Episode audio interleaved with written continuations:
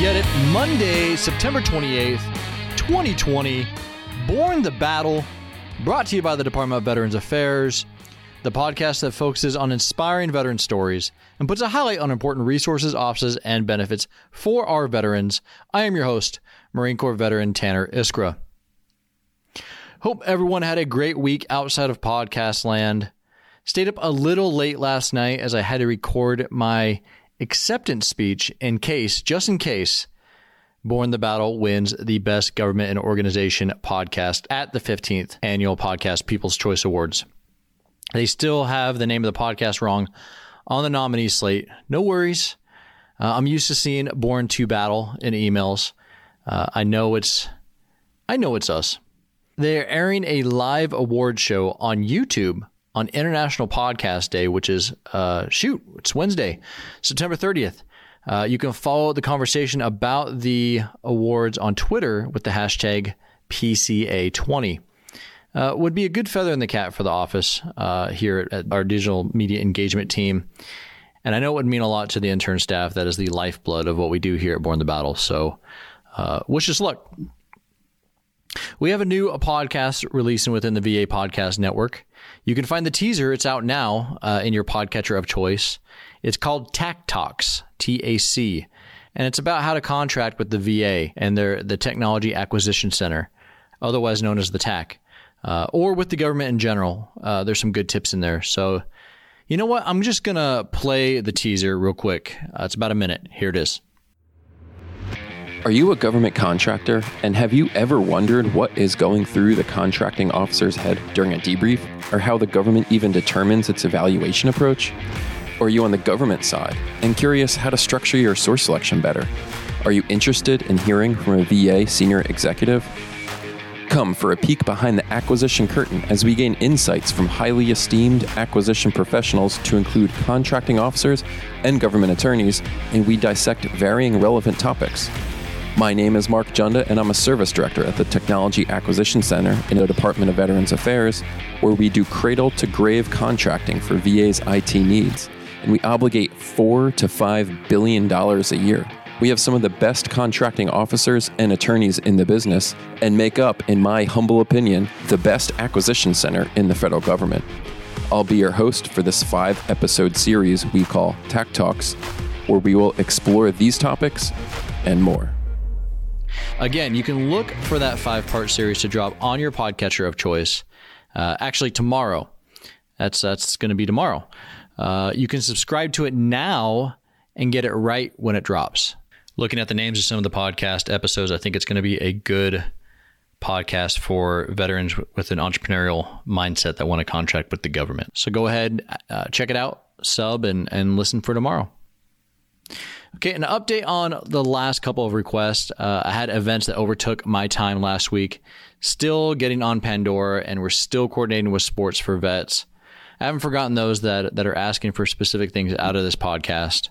Uh, but right now, it's it's a, it's a one man band with the admin of this operation. Uh, reason I'm bringing that up is I got another request in the reviews this week by the way, four reviews this week. That is great. And it's a great way to support this podcast because every review jumps us up in the algorithms and allows this podcast to be discovered by even more veterans.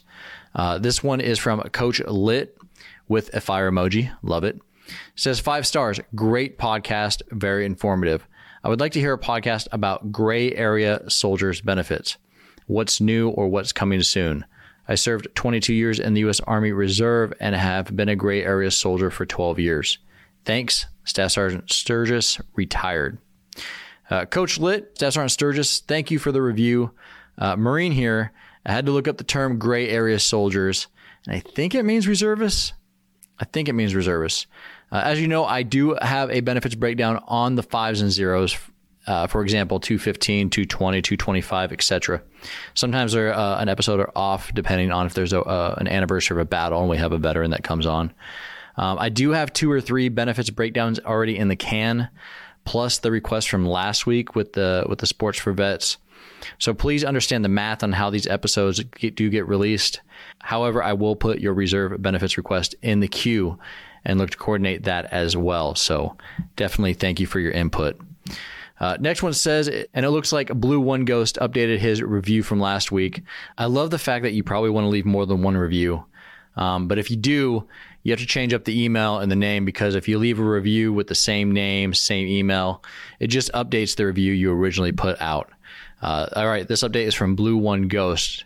Still five stars, outstanding. Says awesome, amazing episode, candid and insightful discussion with Aaron Quinones. Thank you for bringing this inspirational warrior story to your Born the Battle listeners. Uh, Blue One, thank you again for the review. As a fellow Marine that grew up in the woods of the Pacific Northwest, uh, Aaron's story was very impactful uh, to me for, for many reasons. Uh, I thought it might have been a little long. It was a very long interview, but there was so much good and, like you said, insightful content in there. It was hard to leave any of it out. So I'm glad that you enjoyed that one, Blue One Ghost. All right, third one is from Millie Lady. Five stars. Glad to find your podcast. Dear Tanner, I have just discovered your podcast and I've been listening to Born the Battle since then. I appreciate the information provided and I'm inspired by the folks that you have had on your show. Thank you for all you do for vets. Millie Lady, thank you for what you're doing for vets by simply reviewing this show. Uh, you just giving that simple review, you're helping it. You're helping this podcast become more visible to even more veterans out there in podcast land. So, thank you for your feedback and kind words. And yes, our guests are pretty amazing. Uh, I got to agree with you there. Uh, I've enjoyed talking with every single one of them and bringing those conversations to you. All right, last one is from Chuiito. Chuiito, like is it like Chuiito? Chuiito seventy nine. Five stars. Veterans must listen pod. I found this pod off a VA email. Ah, lots of great info and real time updates. Recommend to all vets and their dependents.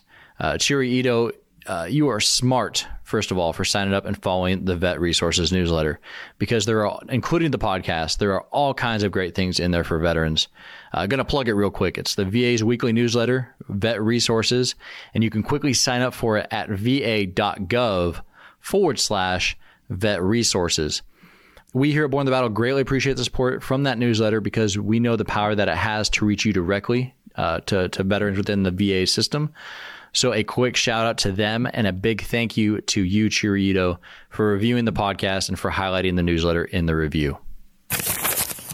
Okay, news releases. We just have one this week, so it's kind of cool. A little little flip here um, between news releases and reviews. First one, only one says for immediate release. VA offers debt relief to veterans impacted by natural disasters. The U.S. Department of Veterans Affairs recently announced its commitment to extend debt relief to veterans adversely impacted by natural disasters. The department recognizes veterans and beneficiaries are negatively impacted by the wildfires and hurricanes, prompting this offering of financial debt relief. This includes the suspension of debt collection action for up to 90 days or extending repayment terms on pre existing VA debts, whichever the veteran prefers. So, you know, unlike some of the banks that, that are doing forbearance, this is an actual suspension. To request assistance for VA financial debt relief, veterans should contact the VA Debt Management Center, also former guest on the show, at 1 800 827 0648. Like I said, the Debt Management Center was also our last Born the Battle benefits breakdown. And I think they were on episode 190 as well, as they came on originally to talk about suspending debt payments over COVID. Uh, two very good veterans that run that office, a Marine and a soldier. Uh, they're doing good things over there leading that, that office and taking care of their, their fellow veterans. All right, so to close out Suicide Awareness Month, this week's guest is an Army veteran and you're about to hear what was supposed to be her farewell note when she was contemplating suicide. However, through writing that note, she found a new passion poetry. And before COVID, she traveled the country to share the art form that saved her life. And I have no doubt that she will again when the country opens back up. So, without further ado, here is Army veteran Erica Land, and her first ever poem, War Song. Enjoy.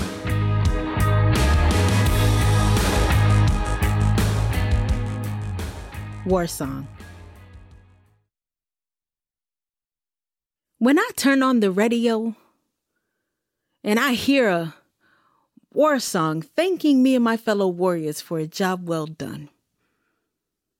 As innocent as it may be, I am filled with tears.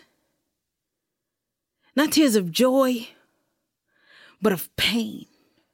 Excruciating pain that punches me in the chest. Pain that stems from those horrific thoughts I have. When a thank you war song reminds me of all the friends I have lost and my heart begins to palpitate.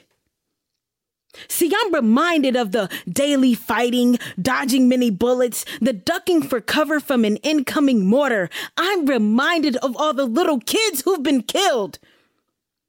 Some of them innocently, some as enemies. I'm reminded of the strides I have taken to not be afraid of children who want nothing more than to shake a soldier's hand. See, I ask you to not sing me a war song, not because I don't appreciate it. I understand that you want me to know that my fighting was not in vain and not everyone takes what I've done for granted. I ask you to not sing me a war song because when I hear one, images begin to kaleidoscope. But see, not in that good, amazing geometric way. Images of blood and guts bounce and collide off each other, awakening my other senses that won't let me forget the stench of charred flesh the way my comrade's body parts felt in my hands. The screams of women, men, children, and my fellow soldiers alike, the way the dirt tasted. When it splattered on my teeth after that IED exploded and I was thrown to the dirt. See, I'm not. I'm not trying to put a damper on thank you war songs. But when I hear one, I find myself crying because I'm filled with emotion that rips into my core. As I'm reminded of all the friends I have lost and how powerless I was. I'm reminded of the many women and men I've had to watch transition from this world into the next offering comfort, but nothing more. I could not help them in their last hour. I could do nothing about being sent to war. I can't do anything about the tragedies that come along with war. But I can ask you to not sing me another war song. Okay, again, that poem was called War Song, and it was performed by this week's guest, Erica Land. Erica, thank you for coming on board the battle. Thank you for having me. Absolutely. So, real quick, um, I just want to talk about it for a sec. That was a pretty um, visceral piece. Yes. It, it not only made me pay attention to each word, but each syllable and each of the tonalities behind it. Yeah, I'm I'm glad that you did. That's what I want people to do when they hear my poetry. What was your inspiration behind War Song? Was there a song that you heard that spurred the piece? So I listened to all genres of music, and I was listening to um, some country music at the moment, and a song came on that was thanking soldiers um, for their service, and it was a really happy song. But in hearing it, um, I broke down. I was crying a lot. I couldn't get up out of the bed because it spurned so many thoughts that, like, from the war. Yeah.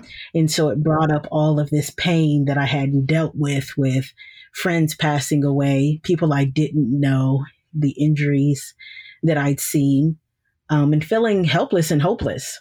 Yeah.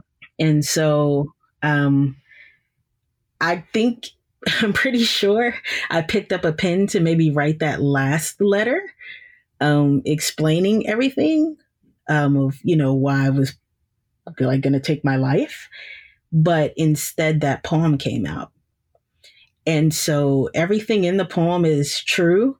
I've experienced um, firsthand or secondhand, like seeing it and being there, even though, you know, it may have been a, a battle buddy going through it. Yeah. Um, 90% of it I experienced myself. And so the poem is really life saving. I was going to ask you about that. Now, you you came in, you were in the army as a pharmacy tech, and we'll get into your deployments in a bit. But that poem, there was part of it that was about a convoy, and I was going to ask you uh, the exact same thing you just answered. Are all your poems personal experiences, or are they inspired by fellow soldiers, uh, sailors, airmen, marines, people that you've met? 95% of them are about me or someone directly adjacent. So I can recall two right now um, that are war related that I've written that were about um, two other soldiers. So, but it was things that I witnessed with that soldier that they were going through. Got you. Uh, the convoy was that something that you were part of, or uh, something that you you had uh, experienced from from a friend's perspective? Um, no, it, I wasn't in a convoy, and it's it wasn't actually a convoy. Um, Got you. We were in Mosul, and so they used to bomb us a lot. So the scenes about like the bombs landing next to you. Yep. And yes, so that's what it's about. I can totally understand. Um, I remember I was in Al Asad Air Base out in uh, Al Anbar province out west. And, Mm-hmm. you know, the rockets and the mortars. Uh, I just remember one hit near the can so close that, uh, man, it just, it just came out like daylight at one point. hmm and uh, no, I can definitely understand from the from a, a rocket and a mortar perspective, going well. If it's if it's my time, it's my time. hmm Really, really um, uh, impactful poem that I- that uh, you know. Uh, I'm glad you sent that to me. Um, I had a journalism instructor once tell me that your story needs to be able to stop the person who is chopping celery while cooking dinner and pay attention. hmm And I just your poem definitely made me stop from chopping my celery. Thank you. Um, I wrote it. It. I mean, it, it's true. It's just a story that came out in a way I did not expect. I wasn't a poet before I wrote it. Um, but That was your first poem. That was the first poem, yes. And like I said, Wow. it was supposed to be a suicide letter, but apparently I was supposed to still be here. and um, that's what came out. And so I was just like, I just wrote it. I hadn't really been able to talk to anyone about it before. And so I don't know if it was just me listening to the music at that moment that inspired it the way that it came out. Um, but it really opened up that door for me to be able to express myself, which is what I needed at that time. It's amazing. So let's get into the, to your service that began this journey. Um, what made you join the service in the first place? Where were you and what year was it? so um, I actually joined um, before I got out of high school. So I joined in 2011. Oh, I'm sorry. I'm sorry. I'm sorry. I was thinking 9 11 and, and I joined right before Ah, 9 11 okay. happened. Yeah. so Yeah. um, I joined, I think, the August before. So you like joined the delayed entry program while you were in high school in like 2000 and like 2000? Yeah. You know, it, it had went, went around and I hadn't thought about it that much. Yeah. um, what that really meant. And then, so when it did, um, when 9 11 came up, it really put things in perspective. What was your recruiter's reaction to 9/11? Did they bring it up to you guys? How did they how did they bring it up to you? Um, they did more uh, when we were would go and train and do the, the physical training Mhm. um, and tell us that you know it, it's a real possibility that you may go to war, but you know you're you're going to be doing a great thing for the country, and so it's just like a lot of reassurances and a lot of speeches that had to deal with that. So Got you you. know, but it didn't de- it didn't deter me. The reason I asked that is because I was in the delayed entry program when we invaded Iraq in 03. Mhm. and my I just remember my my recruiter calling us all in into the mall and we had a we had a little formation and he pretty much drew a line and was like I understand what you know you guys understand what's going on I understand what I'm asking of you if anybody wants to leave right now no no uh, no harm, no foul, and none of us did. I just remember that formation. Mm. Just all of us staying there. So it's the reason I asked that because I, I feel like we have a similar experience. You were in the delayed entry program during 9 11. I was in during, during the invasion. And I just wanted to know if you had some kind of experience like that. Um, so you entered the army in uh, shortly after September 11th. Mm-hmm. Uh, while you were while you were in during your entire time in service, give me either a best friend or a greatest mentor. It would have to be Sergeant Smittick, um, who I'd um, just run into um, a few times, and then you know it was kind of like hey, you know, just encouragement every time we passed. And then we were deployed together. And then when we came back, we ended up still being friends, and we are to this day. You got a story about you and uh, Sergeant Smittick from back in the day? Um, she's she's slightly older than I am. Um, but you know, she had been in the military, and so I think that like I, she I don't yeah I don't think she was a sergeant at this time, but it was like we met and I was trying to like hang out and be friends, and she was like, "You're too young to like hang out with me," you know.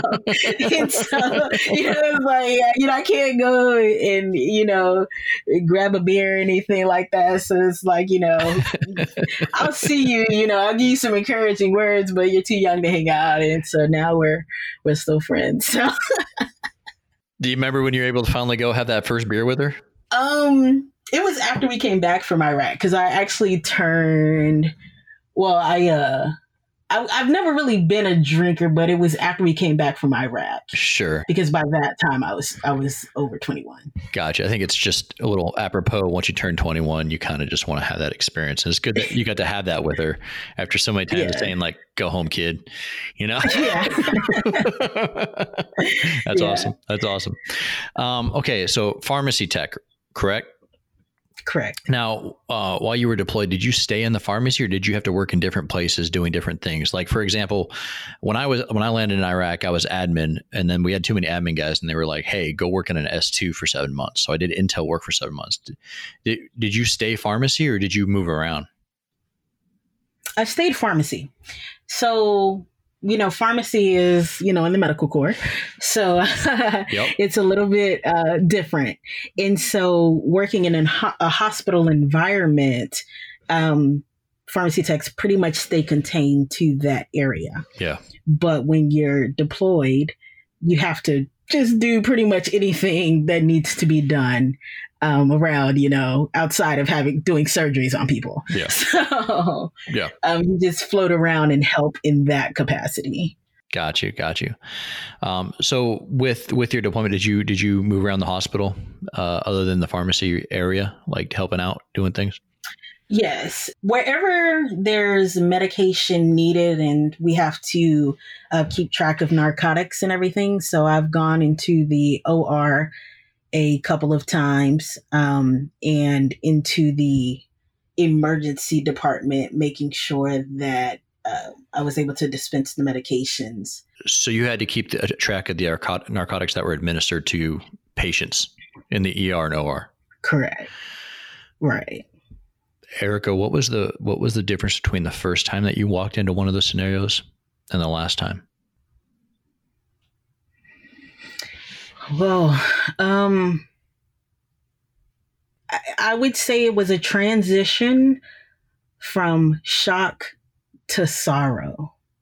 Mm-hmm. So when we first got there, you don't know what to expect. Um, you go from a it went, I guess, from fight or flight yeah. to a it was like, oh, this is happening. Everything you learn, you need to try to remember and help these people get through, you know, this medical situation. Um, and you don't know, you know, what's going to happen. You see the injuries, you get a little bit sick from it. Um, but you say, you know, this is what I am here for. I'm okay. I have to perform a job. Um, and just really trying to figure things out because it was, you know, the sirens are going off. We got there, we arrived, and two days later, we had a mass casualty situation. um, where some soldiers were in a firefight. Yeah. And so it's like we haven't even fully gotten acclimated to being here on the fob. And now we have 10 patients that are coming through the doors. Wow. And so you have to figure out how to take care of them. Yeah. And so it's that fight or flight. But then towards the end, and you know, you figure out what you're doing, and this is such a common occurrence, you know, it's just you move into having that sorrow and trying to offer as much comfort to anyone that you can and not really focusing on yourself. Yeah. It's like, so you're just in the mode of giving everything so that you don't have to process anything on your own. Incredible. Um, Erica, when and where did you decide to leave the military? Actually, I um when I I got injured in that blast um, where it fractured my foot extremely bad. Oh my gosh! But yeah, r- r- um, run us through that if you if you can. So um, we were on Fob Diamondback in the middle of Mosul, and so this is 2005. They were shooting bombs on to the base from the Tigris River, and uh, you know you try to run and take cover after the sirens go off, but one of them landed and it threw me into some rocks um, and like on a curb. And so my foot caught that and it fractured it. Mm. But again, the adrenaline and you're running around doing everything, you don't really, you know, think about it. Uh, my bones weren't sticking out. I had my boots on. And then after like two days, I was like, my foot's really hurting. And so they x rayed it and gave me a cast. And I just continued to walk on it. So, but the, by the time I came back, my bone just healed um just all weird Yeah. and so they had to do surgery and everything to actually cut the bone out and so it's like they, they detached my fourth toe cut the bone out put the toe back on and grew the bone back Wow. um and then so i pretty much couldn't run after that so i was medically boarded out Got you. Um, what what what year, what year was that for your transition? um i got out in 2009 Two thousand nine. Yeah, so I had the surgery in I came back in 2006.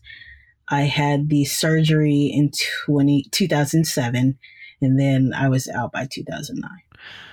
So that was kind of right around the the Great Recession. Um, Mhm. what was that? What was transition like for you in two thousand nine? It wasn't bad, um, quite honestly. The I was in a pilot program that they started um, where they were making the transition from the military into the VA system a lot simpler. So it was fairly easy, and all of like the services and stuff were pretty laid out. Um, when I got out, though, I I went to school too soon after I got out. And so I think that started snowballing everything with the post traumatic stress disorder um, that I had already had and was exhibiting a lot of symptoms when I first came back, but I never got into a space of being able to heal from it. And so it's been just a long, drawn out process for me. What are what are some things that you've experienced um, in your post traumatic stress uh, journey? um, we can run the gamut of symptoms. um, every category, of, Gotcha. you know, I it's there. I have been through from um, anger outbursts to having anxiety, um, depression, um, just lashing out at other people, lashing out at myself, not really caring about anything, um, feeling guilty about things that happened. Um, you name it, I've I've experienced it. So What um what was the catalyst to make you recognize that you had PTSD? To to make you take a step back and go, "Yo, this ain't normal." Was it somebody else? Was it you? What was the was it an event? Yeah. It it was an event. Um I was staying with my friend and a sis and my sister when I came back. And we were in the car and I was driving. And we weren't even that far out of the neighborhood. Um and I got pulled over. And so my stress level shot through the roof. And, you know, the cop knocked on the window and told me to roll it down. And then it goes black. And then the next thing I remember is I was sitting on the curb in handcuffs. Oh wow. So I don't know what happened in that time frame, and I don't want to ask them because I'm I don't want to rehash things with them. Um, but yeah, I, I don't know what happened, and luckily, you know, I came out of that situation okay. But it was kind of like, how am I on the curb? Like, what happened here? Oh, maybe something is wrong. and so, you know, so I went to to therapist and have I've had a lot of therapy, um, but you know there were a lot of gaps. Yeah.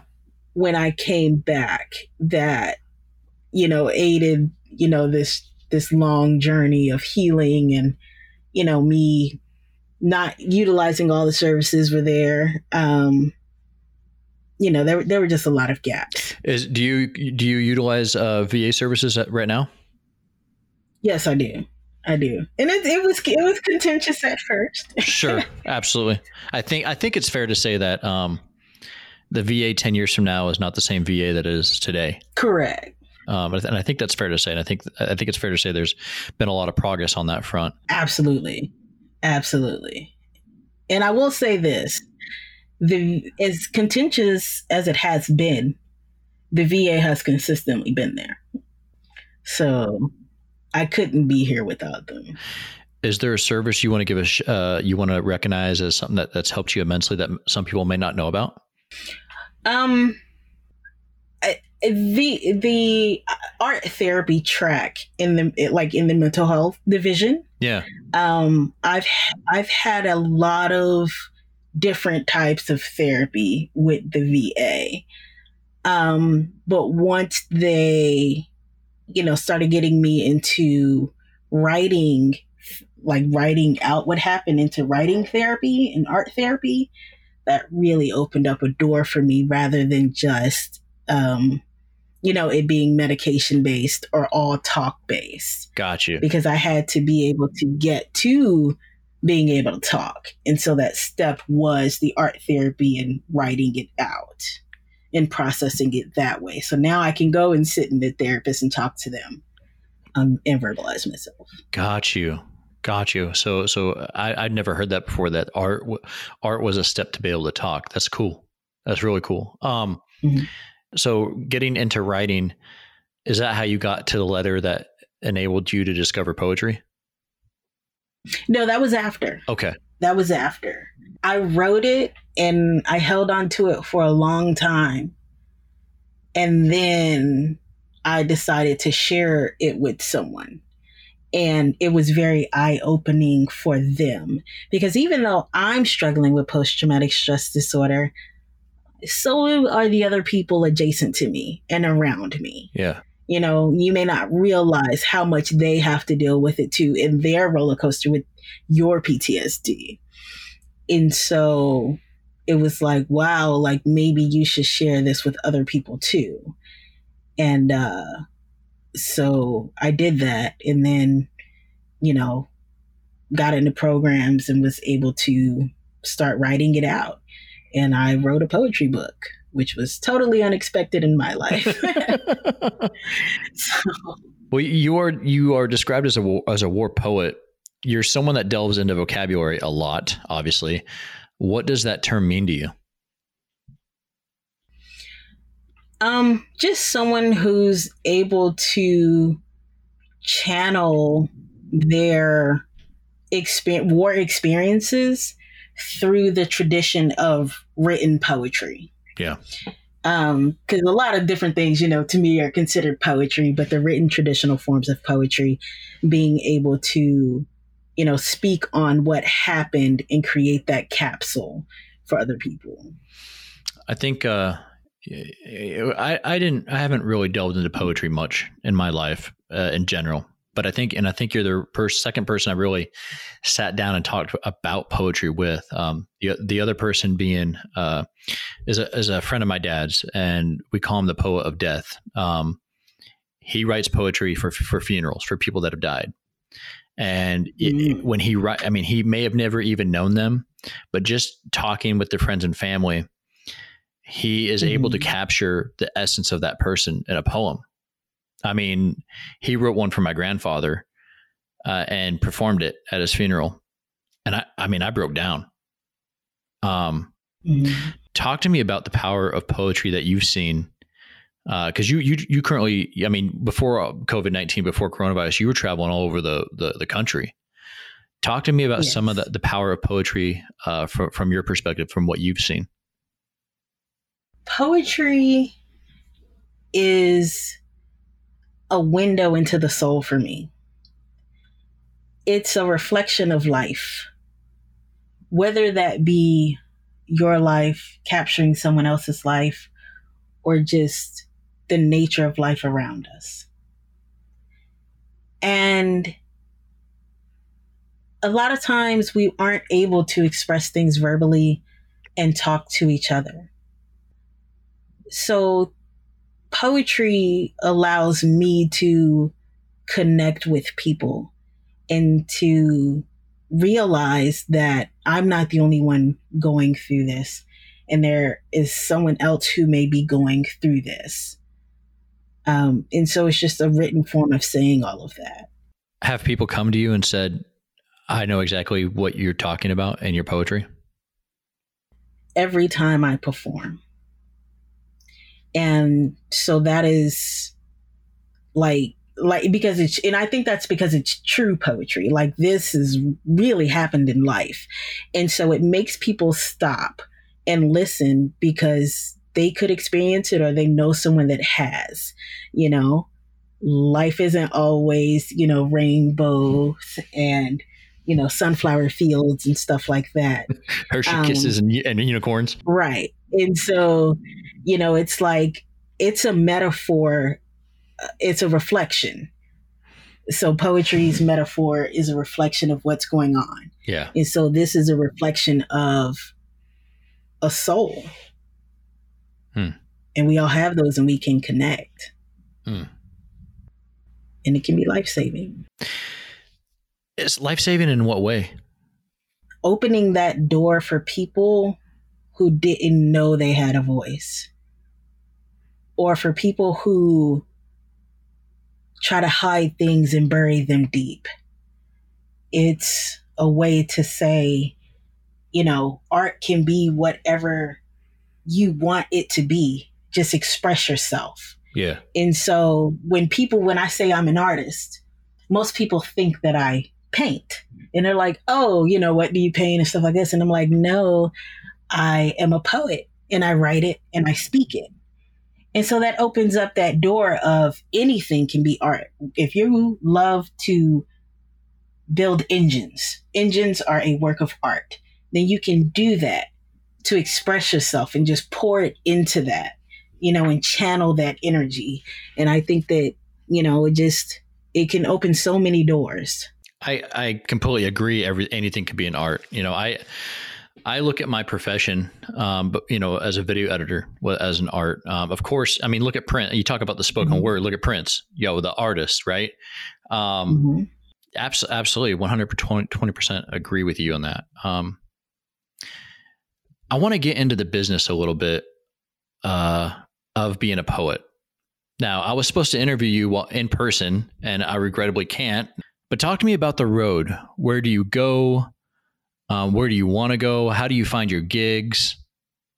Got a story? you know how does how does all that work? Um, a, lot of time, energy, and determination on my part. Um, I am a dreamer and believe that, you know, if I want to make it happen, I have to do that because at the moment I don't have anyone else to help me and I may never have anyone to help me.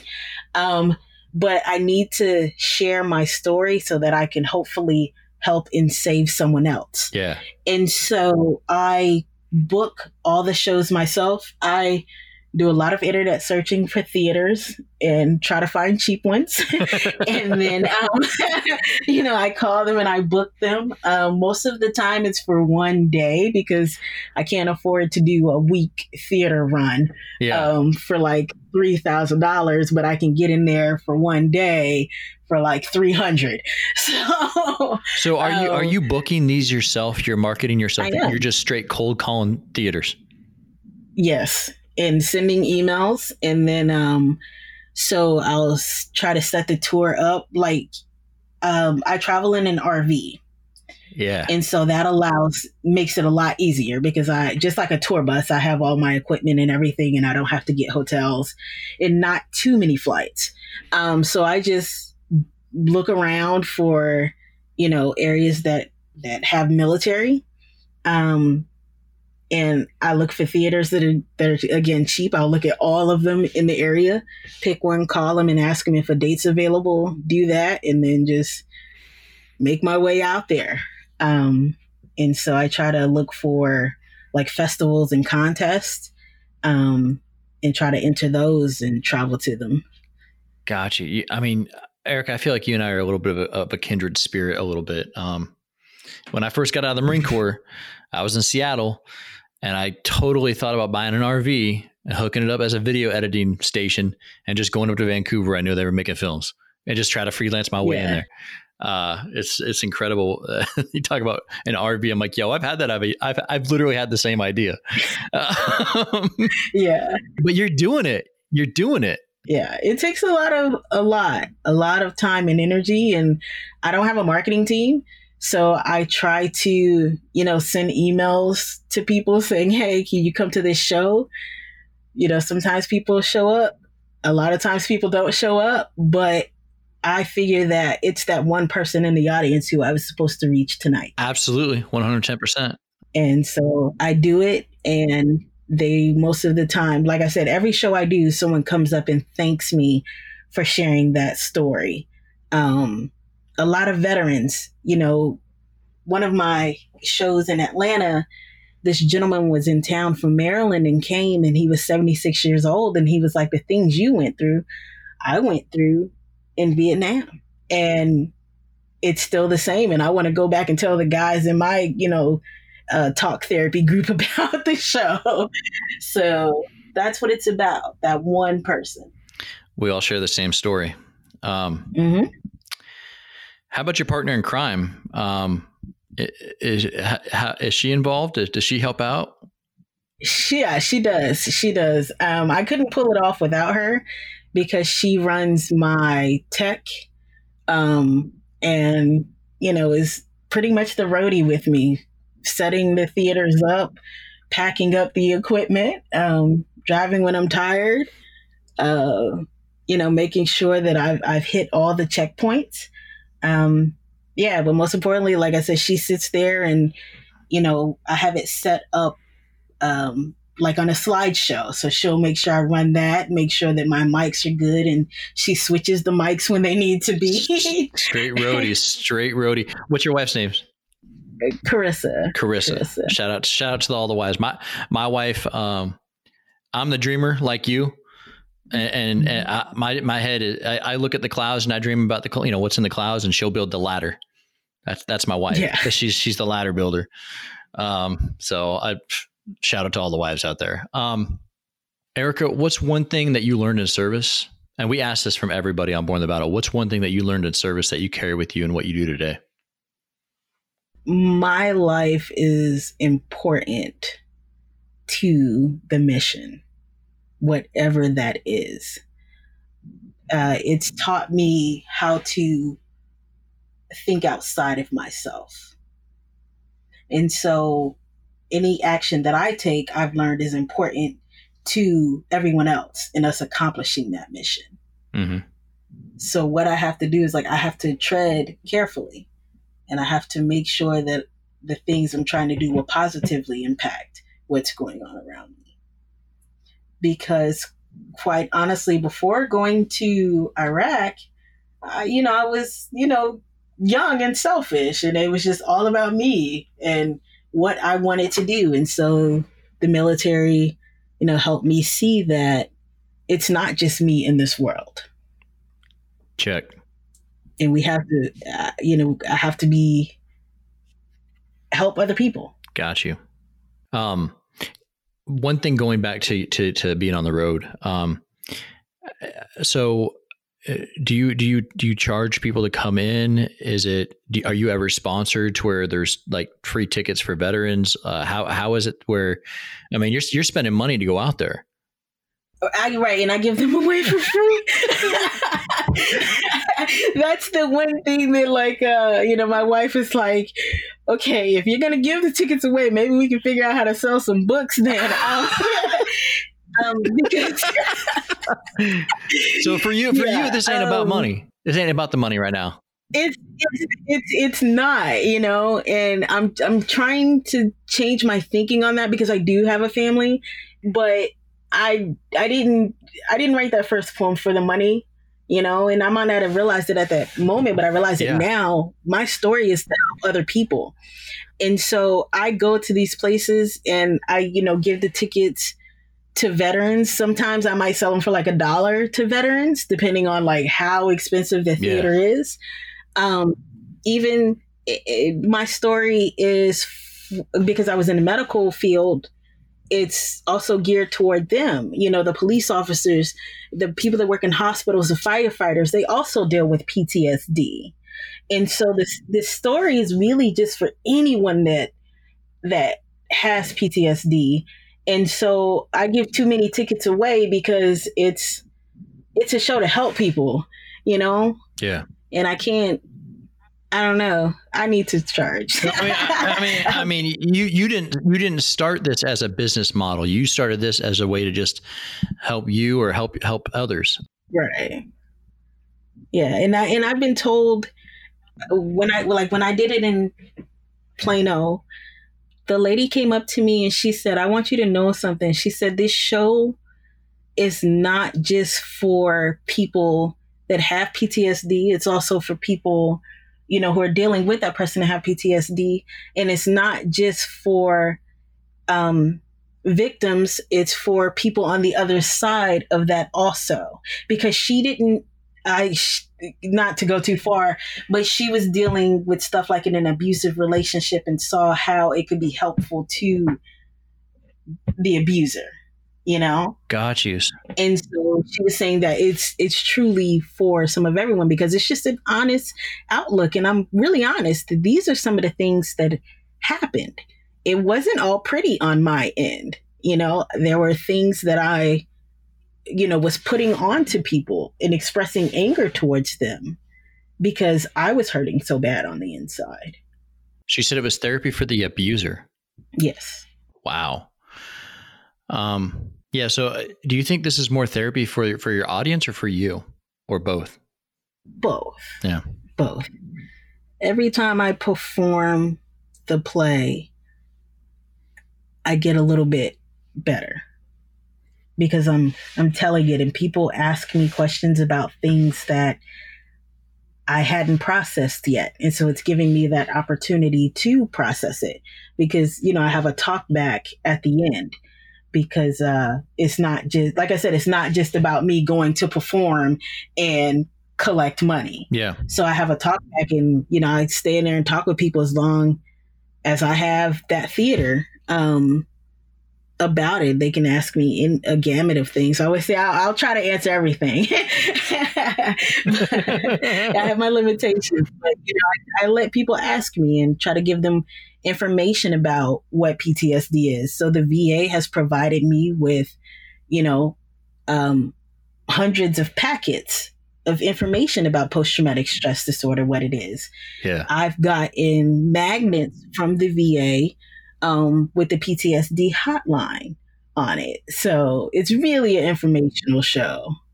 That's cool. I think uh, sometimes the VA doesn't realize this. You, you give that to a veteran, they're able to actually communicate that to even more veterans. So there's a force multiplier in there when you're able to do something like that. That's awesome to hear. Um, Erika, is there a veteran nonprofit or an individual that you've worked with in the veteran community uh, that you that you have an experience with, whom you'd like to mention? Um, yes. So the Veterans Empowerment Organization is the very first one that I worked with in Atlanta. And they took a chance on me just really walking into their office and saying, Hey, this is what I'm trying to do. And they did not close the door to me. They received me as a small donor as if I were a big donor because I was trying to, I and this is again me with the money. Um, so the proceeds from the show that, that, I do that I do make, right? The proceeds from the show, I donate to you straight um, an organization. I know, yeah. Chris is like, you're killing me. Chris is like, gas money, and you're like, no. what does veteran empowerment do? What, what, what's their mission? They are they help homeless veterans. Okay. Um, and they and they focus on you know their health care with making sure they get the mental health services and making sure that uh you know they go to the doctors and they offer shuttles back and forth um and they provide housing. Um they have women's housing and men's housing to help get homeless veterans off of the streets. And so they they were the first organization I partnered with. Um and so I try to when I go to each city wherever the show is, I'll find a uh, homeless veterans program to donate money to them. And then if I can't find one, then the fallback is always the Veterans Empowerment Organization in Atlanta for me to donate the proceeds of the show to, um, just so I can help, you know, because there are many times that I could have been homeless. Mm. And again, you know, either my family or the VA or an offshoot of the VA was able to help keep me afloat to get to the space that I'm in today. And so it's just my way of giving back and hopefully helping. And I give them tickets to the show. And I'm like, if you think a veteran, you know, it, it is, you know, mentally sound enough to come and endure listening to the story, here's a ticket for them to come for free. So, so it's a way for you to pay it forward. So yeah. gotcha. Is is Atlanta your hometown? It is figure try to figure the connection there. Um, I'm a I'm a traveler. I feel you. I'm from Seattle. I feel you. I'm the same exact way. Absolutely. Um, Erika, is there is there anything else that uh I haven't asked that you think it's important to share? Um, I just I really want everyone to just find a way to express themselves and don't think that, you know, don't you don't have to follow anyone else's pattern. It doesn't even have to be you know, too acceptable to someone. Um, just do something to channel that energy that you have into something positive. And so I'm a bit advocate of art therapy. And again, like I said, it can be anything that you like to do. um, you just want to sit and cut small squares of paper, it makes you feel good, then, you know, you can do that. Um, so just try to, you know, find ways to be happy every day. Awesome. Um, I might end it there, or um, do you have a poem that you'd like to go out with? Um, no, no. Okay. I wrote a poem. I wrote, here's the thing. I wrote a poem. Um, it's not polished, so I can try to read it for you. Yeah, absolutely, um, absolutely it's it's not polished, but um, it's for just everyone, first responders, military. Okay. It doesn't have a title yet. All right. So here. Wow. Strength can't be measured along the distance of a timeline. Can't be pinpointed to any specific time. And I know that you have been a servant of the people for a long time. And so I thank you. And I ask you to please remember long before you were a warrior, before you were taught to be Atlas, before you were taught to be their attorneys of power, before you were trained to supply medical aid, before you were equipped with how to put out fires, before you learned how to sanitize the remnants of what's left behind, you were taught to stand and be the face of adversity to be selfless under star spangled banners, to be a quiet ambassador for those in need. The elementary part of you knew to be selfless, knew that you would be a servant of nourishment on so many levels. knew that you were going to be the best to do your job and to be strong enough to navigate circumstances that make us all blue. And so I thank you and ask you to remember to please be proud to wear the rainbow of stripes that make up the servant's core. Because at your core, you are here to make the world go around. And even though you work in the shadows and maybe pass by without being seen, your work behind the scenes is the most honorable fight I've ever seen. So I encourage you to keep putting up the good fight. And I appreciate you, and so does the rest of humankind.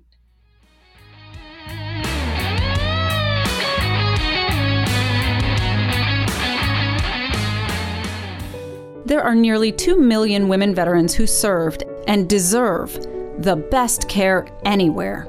VA is dedicated to meeting the unique needs of all women veterans. VA offers comprehensive primary care, specialty care, mental health care, and women's health specialty care, such as advanced breast and gynecological care, maternity care, and infertility treatments. At each of the 168 VA medical centers nationwide, a Women Veterans Program Manager is available to advise, advocate, and coordinate care for women veterans. Women veterans who are interested in receiving care at VA should call the Women Veterans Call Center at 855 VA Women or 855 829 6636 or contact the nearest VA Medical Center and ask for the Women Veterans Program Manager. For more information about benefits and other services for women veterans, visit www.va.gov/womenvet.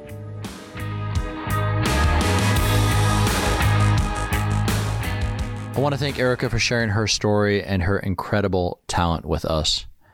For more information on Erika, go to erikaland.com forward slash about hyphen Erika. Erika is spelled E R I K A. Our Veteran of the Week nomination comes from a recent article from the Stars and Stripes that came across my Twitter feed. Steve Stibbens got his start in journalism at age 12 as the editor of the Camp Woodland Springs Echo, a mimeographed summer camp newspaper in Texas. He later worked as a $10 a night proofreader with the Grand Prairie Daily News in Texas before enlisting in the Marines in 1953. Stibbens, whose first real name was Cecil, picked up the nickname after visiting a buddy from boot camp and his Russian mother, who couldn't pronounce his last name, said his daughter Suzanne Stibbens of Arlington, Texas. His first assignment in uniform was as a clerk in South Korea, but he soon became a correspondent with the 1st Marine Division at Camp Pendleton, California. In 1962, Stibbens joined the Pacific Stars and Stripes in Tokyo and was the newspaper's first reporter to set foot in Vietnam later that year.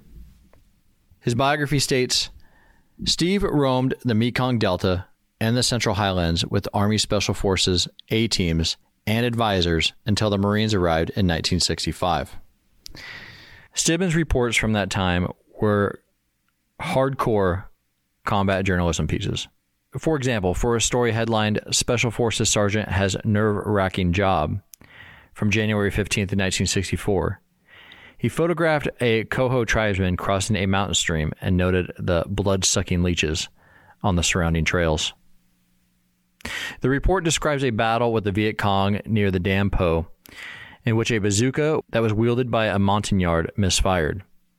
The error might have saved the life of an American advisor from the Okinawa based 1st Special Forces Group, at whom the bazooka was pointed at, Stibbens wrote. For his work with Stars and Stripes in Vietnam, Stibbens was awarded a Bronze Star with a Combat V device.